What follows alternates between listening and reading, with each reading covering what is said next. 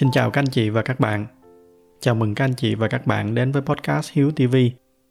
Dành cho các anh chị mới lần đầu đến podcast này, thì podcast của chúng ta sẽ được phát hành định kỳ vào mỗi tối chủ nhật hàng tuần. Các anh chị có thể nghe lại các tập đã phát hành, cũng như là tải về những cái tài liệu mà tôi đang chia sẻ miễn phí bằng cách vào website chính của podcast ở địa chỉ là hiếu.tv. Một lần nữa, xin chào các anh chị, và bây giờ thì chúng ta cùng nhau bắt đầu cái chủ đề của ngày hôm nay ở trong tập trước thì tôi có nói khá là chi tiết về cái tầm quan trọng của trải nghiệm. Càng có nhiều trải nghiệm thì nó sẽ là cái nền tảng để chúng ta dễ dàng tìm ra được những cái đam mê của mình hơn. Rồi từ cái việc biết được đam mê của mình là gì thì dần dần nó sẽ giúp cho chúng ta phát thảo ra được cái bức tranh mà mình muốn cho cái cuộc đời của mình. Và đó sẽ là cái la bàn rất là hữu ích cho cả cuộc đời của chúng ta. Do đó, đối với tôi từ xưa đến nay, trải nghiệm là một cái yếu tố rất là quan trọng ở trong cuộc sống đó cũng là cái lý do mà vì sao ở trong tập trước, tôi khuyên các anh chị là hãy trải nghiệm nhiều nhất có thể. Tuy nhiên, ở trong cuộc sống thì nó luôn bày ra cho chúng ta rất là nhiều những cái thứ để mà trải nghiệm. Biết cách để mà chọn cái nào và bỏ cái nào cũng là một cái kỹ năng rất là quan trọng. Cái lý do đó là nếu mà cứ nhắm mắt mà đụng cái gì cũng trải nghiệm thì nó cũng rất là nguy hiểm. Bởi vì có những cái loại trải nghiệm mà chúng ta phải tránh cho thật là xa.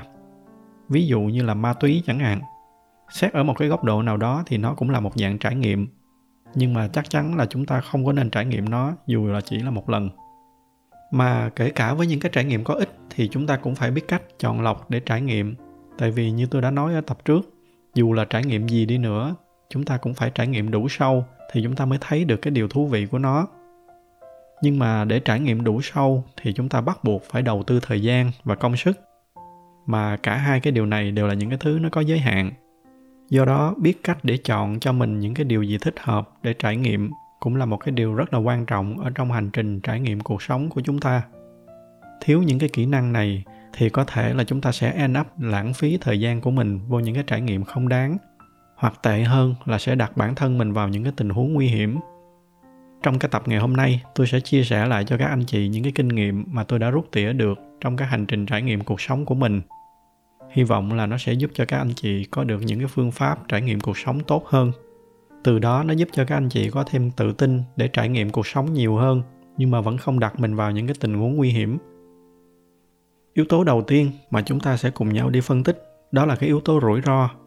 Đây chính là cái rào cản lớn nhất làm cho rất là nhiều người ngại trải nghiệm. Từ nhỏ, chúng ta lớn lên ở trong cái sự bao bọc của gia đình. Cái điều này nó còn phổ biến hơn ở trong những cái xã hội á đông chúng ta không có cho con cái chơi đất, chơi cát. Không có dám cho nó đi xe đạp vì sợ nó té. Rồi không có dám cho nó đi ra ngoài nhiều vì sợ nguy hiểm.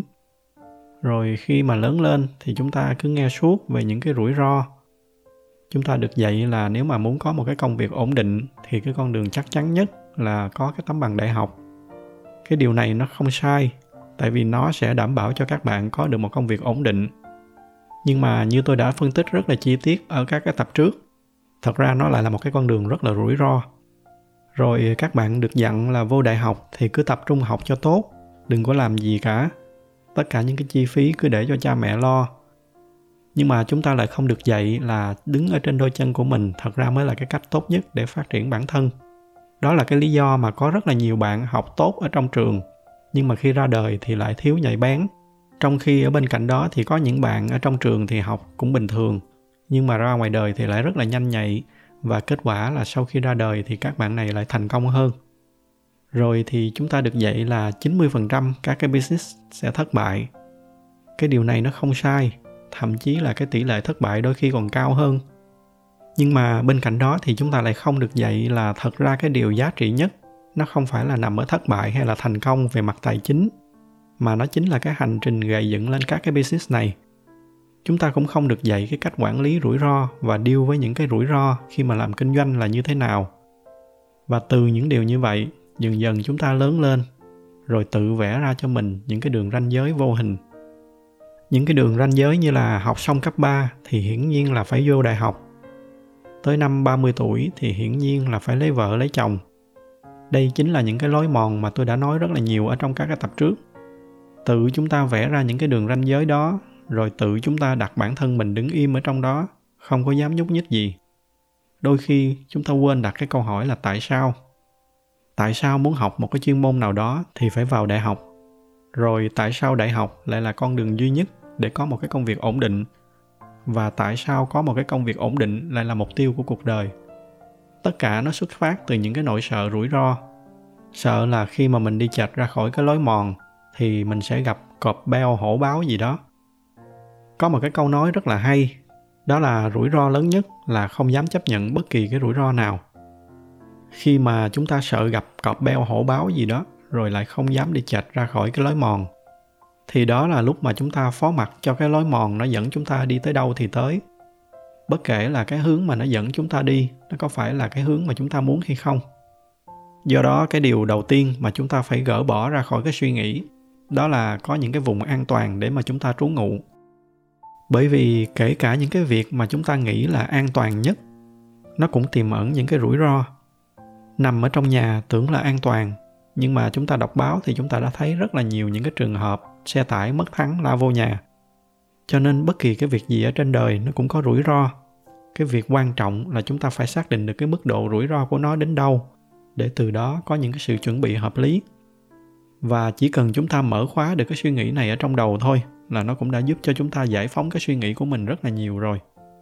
Sau đó, khi mà đã xác định được mọi thứ nó đều có rủi ro, thì cái bước tiếp theo, đó là chúng ta phải có phương pháp để xác định được cái mức độ rủi ro trước khi bắt tay vào làm một cái hoạt động gì đó. Và cái điều đầu tiên cần phải làm cũng là cái điều quan trọng nhất, đó là chúng ta phải phân biệt được đâu là mạo hiểm và đâu là liều lĩnh mạo hiểm là cái điều luôn luôn được khuyến khích. Có mạo hiểm thì nó mới giúp cho chúng ta có được những cái trải nghiệm thú vị, mới đến được những cái mục tiêu cao hơn. Bởi vì có một cái sự thật, đó là khi mà các bạn đặt một cái mục tiêu nào đó mà nó không làm cho các bạn sợ, thì có khi là cái mục tiêu đó nó đang không có đủ lớn. Có khi là cái mục tiêu đó nó hơi quá đơn giản. Do đó, mạo hiểm là cái điều mà chúng ta nên theo đuổi. Tuy nhiên, liều lĩnh thì không liều lĩnh là cái điều phải tránh tối đa. Nhưng mà cái ranh giới giữa hai cái khái niệm này thì nó lại rất là mong manh, đôi khi rất là khó để mà xác định đâu là mạo hiểm, đâu là liều lĩnh. Và ở trong cuộc sống sẽ có lúc chúng ta đi sát mép của cái lằn ranh này, đặc biệt là khi chúng ta trải nghiệm những cái điều mới, khi chúng ta hướng đến những cái mục tiêu thật là lớn. Do đó, cái điểm mấu chốt là chúng ta phải biết cái cách để mà phân biệt được đâu là mạo hiểm và đâu là liều lĩnh và bây giờ tôi sẽ chia sẻ cho các anh chị cái cách để mà xác định được hai cái khái niệm này. Lấy ví dụ từ chính những cái trải nghiệm của cá nhân tôi. Đầu tiên chúng ta nói về rủi ro. Rủi ro là những cái điều nguy hiểm mà nó có thể xảy ra khi chúng ta thực hiện một cái hành động nào đó. Nó là những cái điều mà chúng ta không biết là nó có xảy ra hay không, hoặc là nếu nó có xảy ra thì nó sẽ xảy ra vào lúc nào. Ví dụ đơn giản nhất là chúng ta chạy xe ở trên đường, là chúng ta đang đối mặt với những cái rủi ro nhưng mà chúng ta không biết chắc là nó có xảy ra hay không, và cũng không có dự đoán được là khi nào thì nó sẽ xảy ra. Thì đó là một cái dạng rủi ro. Ở trong kinh doanh thì nó có hẳn một cái khía cạnh gọi là risk management. Dịch ra nó là quản trị rủi ro. Và tôi dùng những cái kinh nghiệm ở trong quản trị rủi ro để áp dụng cho cái cuộc sống hàng ngày của mình. Quản trị rủi ro nói thì nghe có vẻ cao siêu, nhưng thật ra nó chỉ đơn giản là cách mà chúng ta phân tích cái rủi ro cho từng cái hành động để xem nếu mà chúng ta thực hiện một cái hành động nào đó, thì nó sẽ có những cái rủi ro tiềm ẩn nào có thể xảy ra. Từ đó có những cái dự trù và giải pháp phù hợp cho những cái rủi ro đó. Một cái ví dụ khác, đó là từ chính bản thân của tôi. Nếu các anh chị nào có follow tôi ở trên facebook, thì sẽ biết được là tôi thường hay đi camping ở trong rừng một mình. Có những chuyến là tôi chèo kayak suốt mấy ngày ở trong rừng. Mấy cái nơi mà tôi tới thì thường là rừng sâu và không có sóng điện thoại đây là hành động được xem là khá nguy hiểm và có nhiều rủi ro. Tuy nhiên, đối với tôi, đó không phải là một cái hành động liều lĩnh, bởi vì tôi đã có cái sự chuẩn bị rất là kỹ. Ví dụ, đầu tiên, tôi đã trang bị cho mình rất là nhiều những cái kỹ năng sinh tồn thông qua những cái khóa đào tạo bài bản cùng với những cái người chuyên nghiệp. Những cái kỹ năng như là cách để mà định hướng ở trong rừng, rồi cách để mà làm shelter, rồi cách để tìm ra nguồn nước và rất là nhiều những cái kỹ năng khác tiếp theo, trước mỗi chuyến đi, tùy theo cái địa hình và cái nơi mà tôi sẽ tới, thì tôi bắt đầu dự trù những cái trường hợp xấu nhất có thể xảy ra và chuẩn bị cái phương án để đối phó với nó. Lấy một cái ví dụ đơn giản, chẳng may nếu mà tôi bị lạc ở trong rừng, thì nhờ những cái nghiên cứu trước về địa hình, nhờ những cái kỹ năng dùng bản đồ, những cái kỹ năng định hướng mà tôi đã được học, thì cái xác suất mà tôi tìm được đường ra khỏi rừng nó sẽ cao hơn. Nhưng giả sử vì cái lý do nào đó mà tôi bị kẹt lại lâu hơn thì cái điều sống còn đầu tiên là tôi phải làm sao để làm ra lửa. Có lửa thì nó sẽ giúp sưởi ấm, giúp tránh được thú dữ. Rồi nó giúp cho chúng ta nấu nước uống và chuẩn bị thức ăn. Rồi tôi phải chuẩn bị cả những cái phương pháp backup để phòng trường hợp là khi trời có mưa. Thì tôi phải chuẩn bị thêm những cái cách khác để mà làm ra lửa ở trong cái điều kiện ẩm ướt. Rồi tôi phải biết cách để mà tìm ra nguồn nước. Ví dụ như bên cạnh cái dụng cụ lọc nước, thì tôi còn có thêm những cái viên lọc nước chuyên dụng để khử trùng rồi khi mà không thể tìm ra được nguồn nước, thì tôi sẽ lấy nước từ lá cây. Do đó nên tôi sẽ đem theo một cái túi ni lông lớn. Còn giả sử trong trường hợp ngặt nghèo hơn, rủi ro nhiều hơn, đó là khi mà tôi bị chấn thương, không thể đi tiếp được nữa. Mà ở trong rừng thì nó lại không có sóng điện thoại thì phải làm sao? Thì đầu tiên, đó là tôi luôn luôn đem theo ở bên mình một cái thiết bị chuyên dụng để kết nối với vệ tinh và từ đó nó gửi cái tọa độ của tôi về cho trung tâm cứu hộ. Nhưng kể cả như vậy thì tôi vẫn phải luôn có phương pháp backup. Bởi vì tôi phải dự trù rằng rủi vì cái lý do nào đó mà tôi bị mất cái thiết bị đó dọc đường thì sao?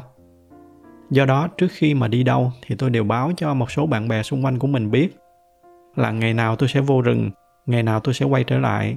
Cái vùng tôi đi sẽ là vùng nào? Để nếu mà có bạn bè nào mà không thấy tôi quay trở lại theo kế hoạch thì họ sẽ báo cho cứu hộ. Đó là một vài cái ví dụ về cách mà tôi phân tích những cái rủi ro có thể xảy ra rồi từ đó tôi chuẩn bị những cái giải pháp để đối phó với từng cái loại rủi ro. Thậm chí là qua những cái ví dụ trên, các anh chị cũng có thể thấy là với từng loại rủi ro thì tôi chuẩn bị thêm rất là nhiều cái lớp giải pháp backup cho nhau. Để phòng khi cái giải pháp này không cứu được thì tôi vẫn còn những cái giải pháp backup khác. Có thể trong đại đa số trường hợp thì các chuyến đi của tôi sẽ không bao giờ phải sử dụng tới những cái giải pháp này. Nhưng nếu chẳng may nó xảy ra thì tôi đã có những cái chuẩn bị kỹ lưỡng để đối phó với nó. Và đó chính là quản trị rủi ro. Nhờ có nó, tôi có thể cho phép mình thực hiện nhiều cái trải nghiệm đặc biệt hơn so với bình thường, nhưng mà vẫn đảm bảo an toàn tối đa cho bản thân mình. Từ đó, cái cuộc sống của tôi nó có thêm rất là nhiều những cái trải nghiệm đặc biệt. Ngoài camping như là ở trong cái ví dụ trên, thì tôi còn chơi leo núi, dù lượn và vô số những cái hoạt động khác. Đó chính là mạo hiểm và xưa nay, tôi luôn khuyến khích bản thân mình hướng đến một cái cuộc sống có thật là nhiều phiêu lưu mạo hiểm như vậy. Nhưng mà liều lĩnh thì nó lại là một cái khía cạnh khác. Liều lĩnh là khi chúng ta đâm đầu vào làm một cái hành động nào đó mà hoàn toàn không có suy nghĩ hay là cân nhắc gì đến những cái khía cạnh rủi ro. Để rồi từ đó đặt bản thân mình vô những cái tình huống nguy hiểm. Và tôi không bao giờ để mình vô cái trạng thái liều lĩnh, làm một cái điều gì đó ngu ngốc như vậy bây giờ tôi sẽ chia sẻ với các anh chị và các bạn một số cái ví dụ về cái cách mà tôi phân biệt đâu là mạo hiểm và đâu là liều lĩnh. Cái ví dụ đầu tiên, đó là tôi rất là thích lái xe.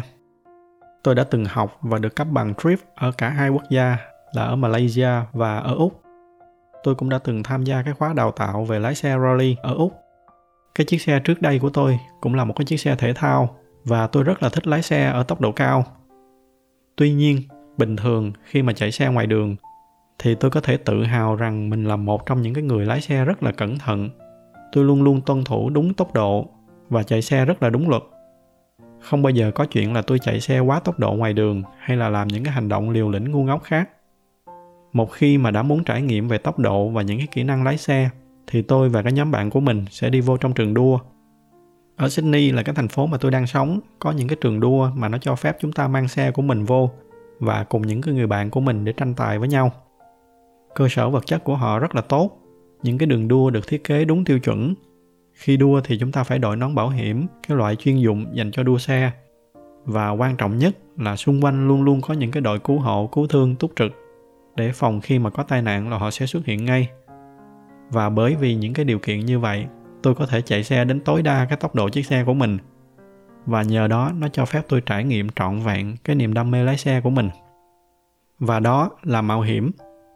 Còn với những cái người chạy xe lạng lách ở ngoài đường, thứ nhất là về mặt tốc độ thì nó cũng chậm hơn rất là nhiều so với những cái trải nghiệm mà tôi có được ở trong trường đua. Và bởi vì vậy nên nó cũng không đòi những cái kỹ thuật gì cao siêu. Còn cái giá mà phải trả thì lại cực kỳ lớn. Những người đó họ không chỉ gây mất an toàn cho bản thân mình, mà còn gây mất an toàn cho những người xung quanh lỡ mà có xảy ra rủi ro gì, thì cái giá mà họ phải trả chính là cái quý giá nhất ở trên đời. Đó chính là cái mạng sống của họ. Do đó, đối với tôi, đó là một cái việc làm liều lĩnh. Và với những cái việc như vậy, thì chúng ta nên tránh xa. Nó không có chứng minh được điều gì, ngoài cái việc chứng minh mình là cái người cạn nghĩ và thiếu trách nhiệm với bản thân. Đó là một ví dụ về cái sự liều lĩnh. Còn rất là nhiều những cái ví dụ khác. Kể cả cái ví dụ đi camping ở trong rừng của tôi ở bên trên mạo hiểm đó là trước khi mà bước vô rừng, chúng ta trang bị đầy đủ cho mình những cái kiến thức, những cái kỹ năng, những cái dụng cụ cần thiết. Còn nếu một ai đó mà cũng đi như vậy, nhưng họ lại không chuẩn bị cho mình bất kỳ cái kỹ năng sinh tồn nào và cũng không mang theo bất kỳ cái thiết bị cứu hộ nào, cứ khơi khơi xách cái ba lô lên rồi lao vô rừng, thì đó không phải là mạo hiểm, đó là liều lĩnh. Mạo hiểm và liều lĩnh nó khác nhau ở cái cách mà chúng ta đối mặt với rủi ro cả hai cái hành động này nó đều đối mặt với nguy hiểm. Nhưng mạo hiểm là khi chúng ta đối mặt với nó một cách có tính toán, có chuẩn bị. Còn liều lĩnh là cứ cắm đầu chạy vô nguy hiểm mà không có bất kỳ một cái chuẩn bị gì. Mạo hiểm nó vẫn sẽ có tiềm ẩn những cái rủi ro nhất định, nhưng chính nhờ những cái chuẩn bị kỹ càng, nó sẽ giúp cho chúng ta vượt qua được những cái rủi ro đó, và từ đó nó tạo ra cho chúng ta những cái trải nghiệm rất là đáng nhớ. Còn liều lĩnh thì nó chỉ tạo ra những cái trải nghiệm xấu những cái nguy hiểm không cần thiết, đôi khi cái giá phải trả rất là lớn. Và thường thì cái sự liều lĩnh nó hay xảy ra khi mà chúng ta còn trẻ. Khi đó thì chúng ta thường quyết định làm một cái điều gì đó nguy hiểm mà không có suy nghĩ kỹ, chỉ dựa trên những cái lời khích bác của những người xung quanh. Khi đó chúng ta làm chỉ để cố gắng chứng minh cho xung quanh là mình không phải là cái người hèn nhát. Và trong cái tập ngày hôm nay, nếu chỉ nhớ một đoạn duy nhất thì tôi hy vọng các bạn sẽ nhớ cái đoạn này đó là thứ nhất, cái việc đâm đầu vào nguy hiểm mà không có bất kỳ một cái chuẩn bị gì. Đó không phải là dũng cảm, đó là ngu ngốc. Thứ hai, đó là cái mạng sống của chúng ta là cái thứ quý giá nhất ở trên đời. Nếu có ai đó khích bác các bạn là các bạn sợ chết, thì các bạn cứ mỉm cười, tự hào mình là người biết trân trọng cái quý giá nhất của cuộc đời mình. Bất cứ khi nào các bạn ở trong cái tình huống như vậy, thì chỉ cần nhớ hai điều đó và mỉm cười lùi lại, nhường cái sự dũng cảm đó cho người khác rồi, bây giờ sau khi mà đã loại ra được những cái hành động liều lĩnh, nghĩa là chúng ta chỉ còn những cái hành động mạo hiểm, thì cái bước tiếp theo mà chúng ta cần phải làm, đó là cân đo đong đếm giữa cái mức độ rủi ro và những cái lợi ích mà nó sẽ đem lại cho chúng ta. Xem xem nó có đáng với những cái công sức và thời gian mình bỏ ra hay không. Cái điều này nó sẽ giúp chúng ta có những cái chọn lựa chính xác hơn khi mà chúng ta phải lựa chọn nhiều thứ cùng một lúc ví dụ giả sử như các bạn có cơ hội được thăng tiến lên một cái vị trí từ làm chuyên môn lên làm quản lý, hứa hẹn sẽ cho các bạn rất là nhiều những cái trải nghiệm mới và cái cơ hội để học thêm những cái kỹ năng mới. Và cùng lúc đó, các bạn lại có cơ hội nhận được học bổng đi du học ở nước ngoài chẳng hạn. Thì đây là lúc mà các bạn phải xác định xem nếu mà mình làm một cái điều gì đó, thì cái rủi ro là bao nhiêu. Đổi lại thì mình sẽ nhận được những cái gì. Còn ngược lại, nếu mình không làm nó thì mình sẽ có cái khả năng bỏ lỡ những cái điều gì. Và cứ như vậy, mỗi khi đứng trước cái việc phải lựa chọn một cái trải nghiệm nào đó, thì các anh chị cứ làm theo ba cái bước như vậy. Đầu tiên, hãy xác định xem nó có phải là cái sự liều lĩnh hay không, có phải là một cái hành động bộc phát, thiếu suy nghĩ hay không. Nếu mà nó là liều lĩnh, thì cứ mạnh dạn bỏ qua, đi tìm cái thứ khác để mà trải nghiệm. Trong cuộc sống mình sẽ còn rất là nhiều thứ khác để trải nghiệm. Tiếp theo, sau khi mà đã loại bỏ đi những cái hành động liều lĩnh thì chúng ta xác định tiếp đâu là những cái điều mà nó sẽ mang lại những cái trải nghiệm xứng đáng với công sức và thời gian mà mình bỏ ra. Và cuối cùng, đó là dù ít hay là nhiều, thì bất kỳ cái trải nghiệm nào nó cũng sẽ tiềm ẩn những cái rủi ro. Nhiệm vụ của chúng ta là phải phân tích và dự trù các cái tình huống xấu nhất nó là cái gì. Rồi từ đó có những cái chuẩn bị nhất định cho từng cái tình huống. Và tốt nhất là có thêm nhiều giải pháp để backup lẫn nhau cứ như vậy, các anh chị cứ tập cho mình cái thói quen phân tích và quản lý rủi ro như vậy. Ban đầu thì nó có thể là những cái bài tập khô khan, nhưng mà dần dần nó sẽ trở thành một cái thói quen. Và từ từ các anh chị sẽ làm nó một cách rất là tự nhiên. Và khi mà nó đã trở thành thói quen rồi, thì dần dần nó sẽ cho phép các anh chị trải nghiệm những cái điều rủi ro hơn. Không chỉ là những cái trải nghiệm nhỏ như là việc leo núi hay là cắm trại, mà quan trọng hơn là những cái trải nghiệm lớn khi mà chúng ta đứng trước những cái ngã rẽ của cuộc đời. Nó sẽ là cái động lực để giúp đẩy các anh chị ra khỏi những cái vùng an toàn của mình và đi tìm kiếm những cái chân trời rộng hơn. Nghe cái bài nói chuyện của tôi ngày hôm nay, có thể sẽ có anh chị nghĩ là nếu cứ cân đo đong đếm quá nhiều như vậy thì cuộc đời nó còn gì là bất ngờ, còn gì là thú vị nữa. Nhưng mà thật ra tôi có thể đảm bảo với các anh chị, chính nhờ những cái phương pháp chọn lọc trải nghiệm như vậy mà nó cho phép tôi trải nghiệm được nhiều hơn rất là nhiều. Và kết quả là cái cuộc sống của tôi cho tới nay, nó luôn tràn ngập những cái trải nghiệm. Và chắc chắn là nó sẽ còn rất là nhiều trải nghiệm nữa. Thật ra thì từ xưa tới nay, hai cái chữ trải nghiệm, nó luôn luôn là hai cái chữ nó dẫn dắt rất là nhiều những cái quyết định của tôi ở trong cuộc sống. Hồi mà tôi còn ở việt nam thì tôi có một cái cuộc sống khá là tươm tất. Nhà cửa, xe cộ đầy đủ tôi có một cái công ty với những cái cộng sự mà tôi rất là yêu quý.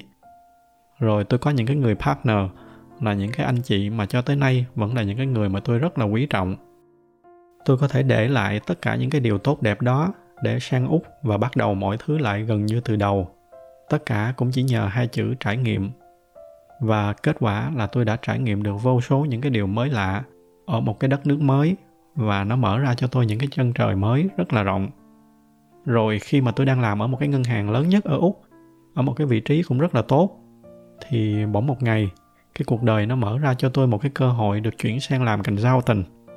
Cái thời điểm đó nếu mà tôi tiếp tục ở lại ngân hàng, thì tôi sẽ có một cái công việc ổn định, một cái con đường thăng tiến rõ ràng.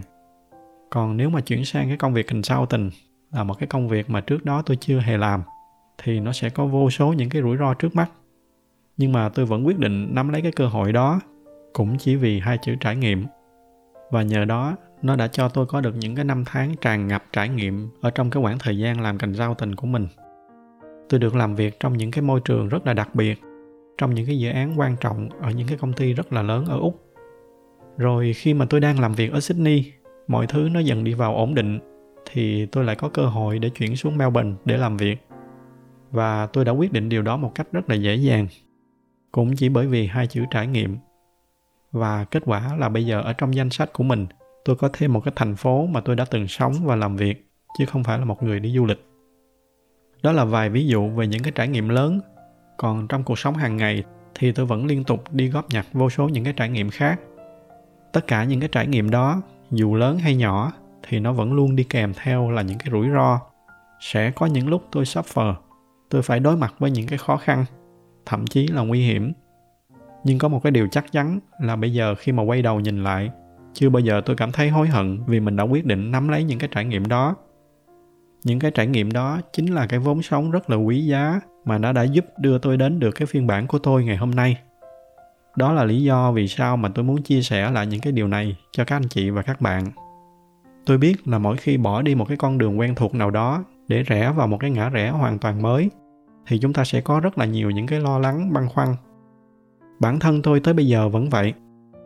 Nhưng nếu các anh chị biết cái cách để mà trang bị cho mình những cái phương pháp thích hợp để mà phân tích và quản lý rủi ro, rồi từ đó để cho hai cái chữ trải nghiệm nó dẫn đường, thì tôi tin là các anh chị sẽ có nhiều động lực để rẽ vào những cái con đường thú vị hơn, đi tới những cái mục tiêu cao hơn. Hy vọng là những cái chia sẻ của tôi ở trong cái tập ngày hôm nay nó đã truyền cho các anh chị đôi chút cái cảm hứng và tự tin để bước ra khỏi cái vùng an toàn của mình và trải nghiệm càng nhiều càng tốt. Những cái cơ hội mà cuộc sống nó mang tới cho chúng ta. Tôi tin đó sẽ là cái nền tảng để các anh chị có được một cái cuộc sống mà sau này nhìn lại mình sẽ không phải hối tiếc. Nếu thấy những cái nội dung này là hữu ích, thì nhờ các anh chị chia sẻ cho bạn bè và người thân của mình. Xin cảm ơn sự theo dõi của các anh chị và chúc các anh chị có một buổi tối cuối tuần vui vẻ bên người thân và gia đình.